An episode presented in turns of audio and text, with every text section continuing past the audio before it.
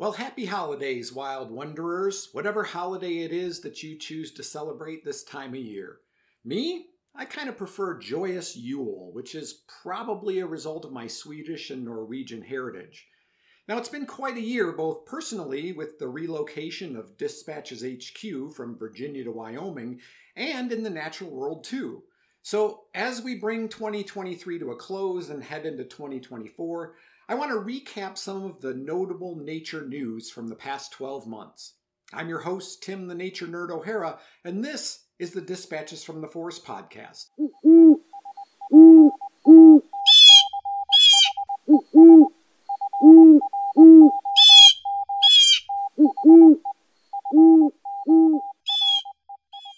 day and age, it sometimes seems like there's not much left that's new to discover, but it turns out that thousands of new species of plants and animals are discovered, or at least described every year. Now, in the interest of full disclosure, some of the animals I'm about to tell you about were not necessarily discovered this year, but the papers detailing them were published this year, so we, the general public, just learned about them. So let me tell you about just a few of the critters that 2023 gave us. Now, when it comes to insects, there's still a lot of room for those eureka moments. It's estimated that there's around 5.5 million insect species on the planet, but only about a million have actually been identified, described, and named. And with good reason. Entomologists faced a couple of challenges when it comes to identifying insect species. The first is that there can be a wide variation in appearance between even members of the same species. And the second is that many species look alike. A lot of times, the only way to really tell different species apart is by looking at their genetics, which can make identifying a new species especially challenging. But if they look and act the same, why does it matter, you might ask? Well, the answer is that it's important from a biodiversity standpoint. If all the insects of a certain species die out in a particular area, it may not just mean that we're losing part of a larger group, but an entire line of genetics, and a loss of biodiversity is never a good thing. So that's why it was pretty exciting news that researchers this year described seven new species of leaf insects.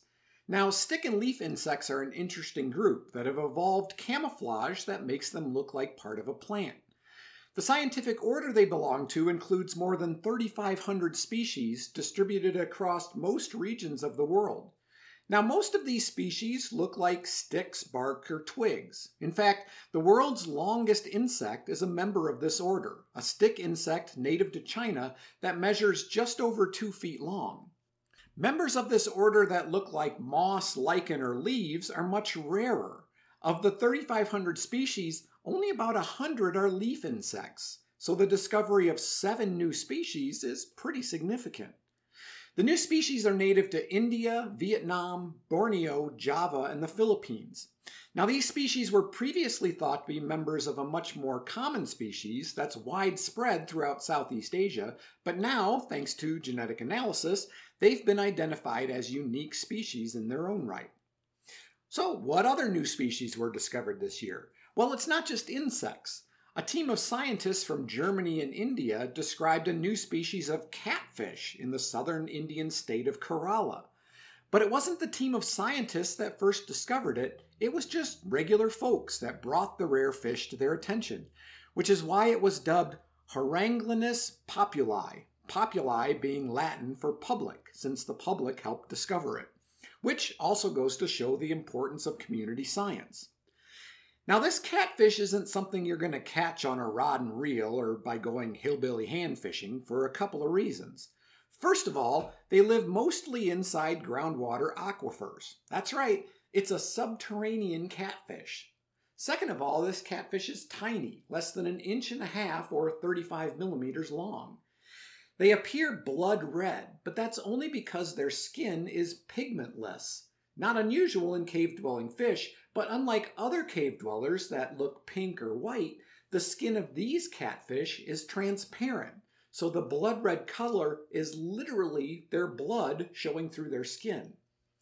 Like other catfish, they have barbels or whiskers, four pair in their case, and no eyes, which is not surprising since they spend their lives in complete darkness. Seeing one of these fishes is rare, but when wells in this area are dug out or cleaned, sometimes they're found. As part of a long term project, locally trained citizen scientists who found these catfish in dugout wells of various parts of the region handed them over to scientists. The scientists also collected these catfish from various other places like wells, above ground tanks, shallow wetlands, water channels, ponds, caves, home gardens, and irrigation for plantations. What they found was that these fish are endemic to the aquifers in this region, which just happens to be a global hotspot for subterranean fish species. Now, this presents an enormous challenge when it comes to conservation because these aquifers are also an important source of water for agriculture and household use. Extensive and unregulated water extraction are a threat, as is seawater intrusion, groundwater pollution, and soil mining for development. Okay, so far we've had insects and a fish. How about a new frog?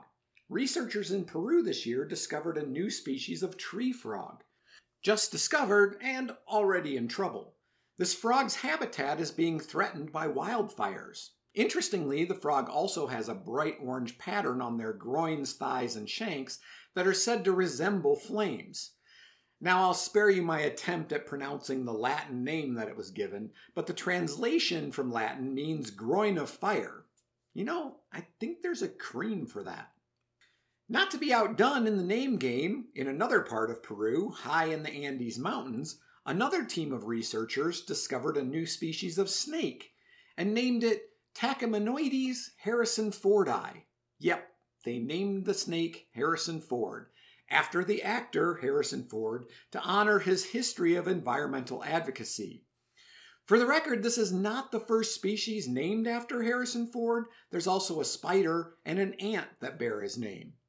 Harrison Ford, the snake, is harmless to humans. I mean, as far as I know, Harrison Ford, the actor, is also harmless to humans. Color wise, Harrison Ford, the snake, is copper and deep brown with amber colored eyes. Good camouflage in the high alpine swamp where it lives.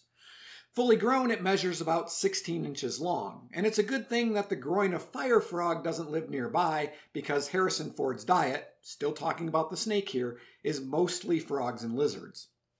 Not far away, still in the Andes, but in Ecuador, researchers found not one, but two new species of tarantula. The first one is just over an inch long and is described as covered in long hair. I mean, long for a spider. They dubbed this spider the time counted tarantula because, they felt, its days might be numbered. So far, they've only been found in a limited area, and while this region is known for biodiversity, it's also an area that's highly threatened by mining operations, both legal and illegal, habitat loss, and the potential for introduction of invasive species. The second tarantula found by these same researchers was given a more ominous name, the Satan tarantula. The Satan tarantula can reach just over two inches long, and its legs are also covered in long, gold colored hair, along with a fringe on its face. Honestly, its legs look like pipe cleaners.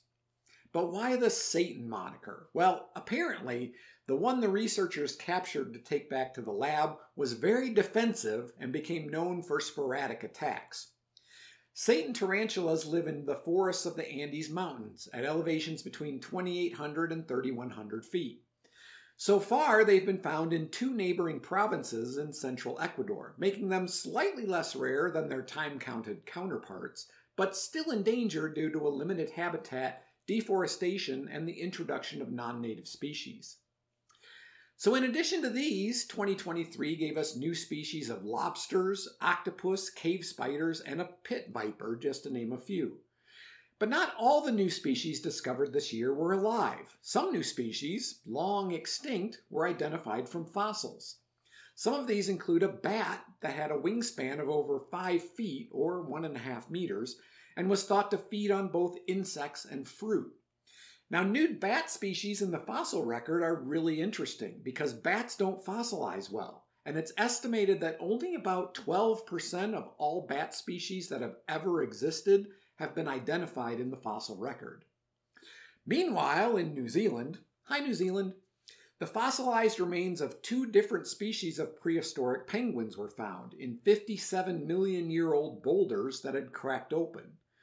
One of these species is thought to be the largest species of penguin that ever lived, standing over five feet tall, or again, one and a half meters, and weighing up to 350 pounds, or nearly 159 kilograms. That's a big penguin. Now, speaking of extinct, there were several cases this year of animals that were thought to be extinct, only to be rediscovered. Look who knows so much, huh? Well, it just so happens that your friend here is only mostly dead. There's a big difference between mostly dead and all dead. Now, mostly dead is slightly alive. For example, the De Winton's golden mole in South Africa. One of only 21 species of golden mole, 10 of which are critically endangered, the last confirmed sighting of this mole was in 1936, and it was thought that they had gone extinct. Now, golden moles are blind, but they have strong navigational abilities and enhanced hearing that can detect prey underground. They get their name because they release an iridescent oil that lubricates their fur as they dig through sand. But their movement through sand dunes doesn't produce visible, traceable tunnels, which makes them even harder to find. Also, kind of like leaf bugs, De Winton's golden moles look just like every other golden mole. So, in order to confirm that the species was not, in fact, extinct, researchers needed to get a DNA sample. And how they did it is an interesting story and a testament to modern technology.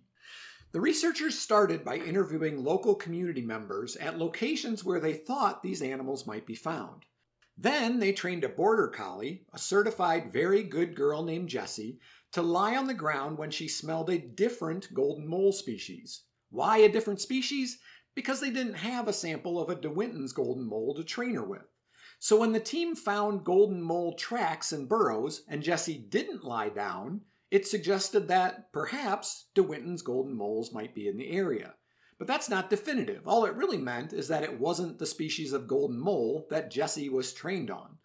So at each site the dog identified, or technically didn't identify, the team collected environmental DNA, or eDNA. eDNA is genetic material shed by organisms and left behind in the environment. It can be found in feces, mucus, skin, hair, or carcasses.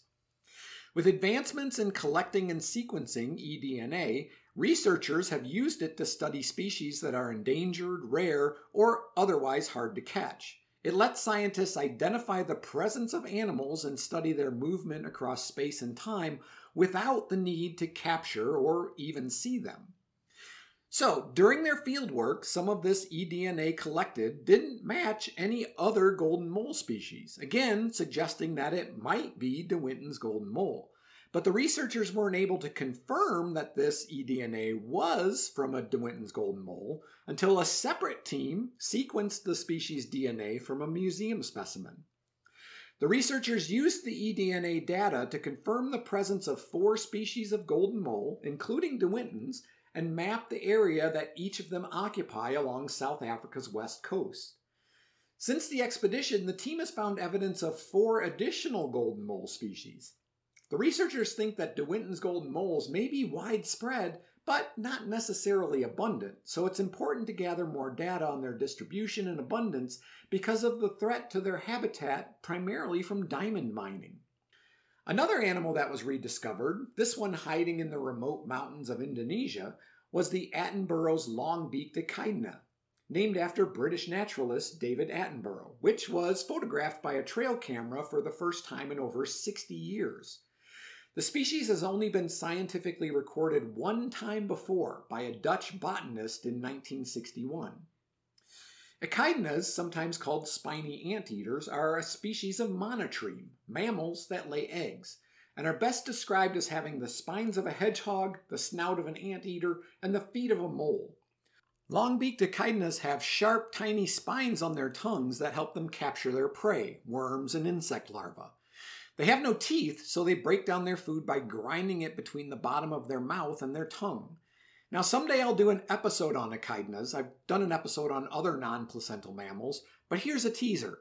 Male echidnas have a venomous spur on their back leg and a four headed penis. Now that got your attention, didn't it? Okay, one last bit of nature news that came in just under the wire. And this one is not about a new species or a rediscovered one, but about reintroducing a species to an area that it was extirpated from.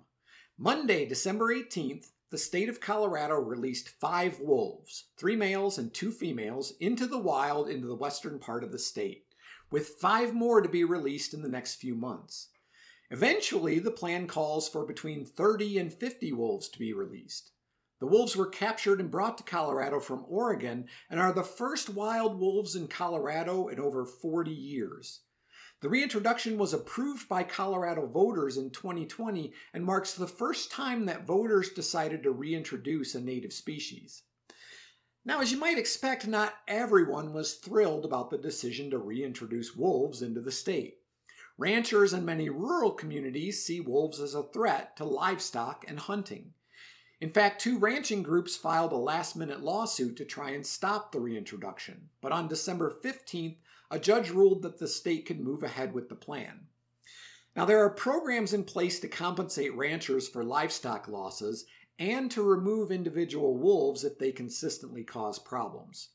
To learn more about wolves and how they impact their environment, go back and listen to episode 10 of this podcast.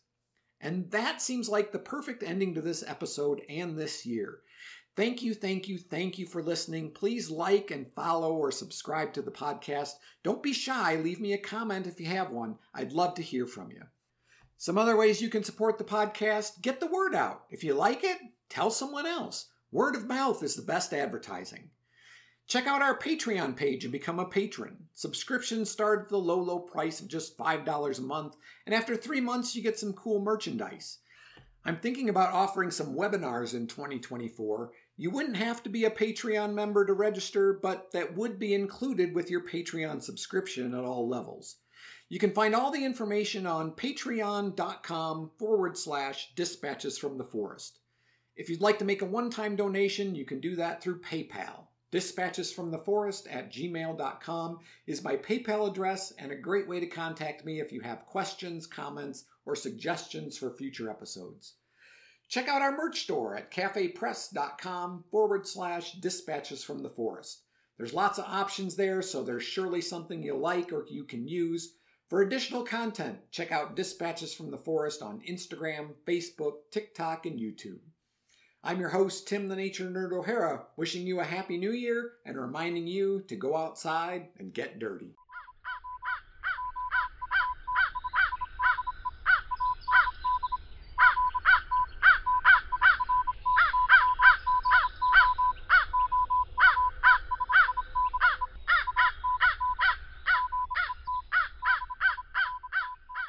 Dispatches from the Forest podcast is a production of Dispatches from the Forest and may not be used or rebroadcast whole or in part without express written permission. Bye bye, boys. Have fun storming the castle. Think it'll work? It would take a miracle. Bye-bye.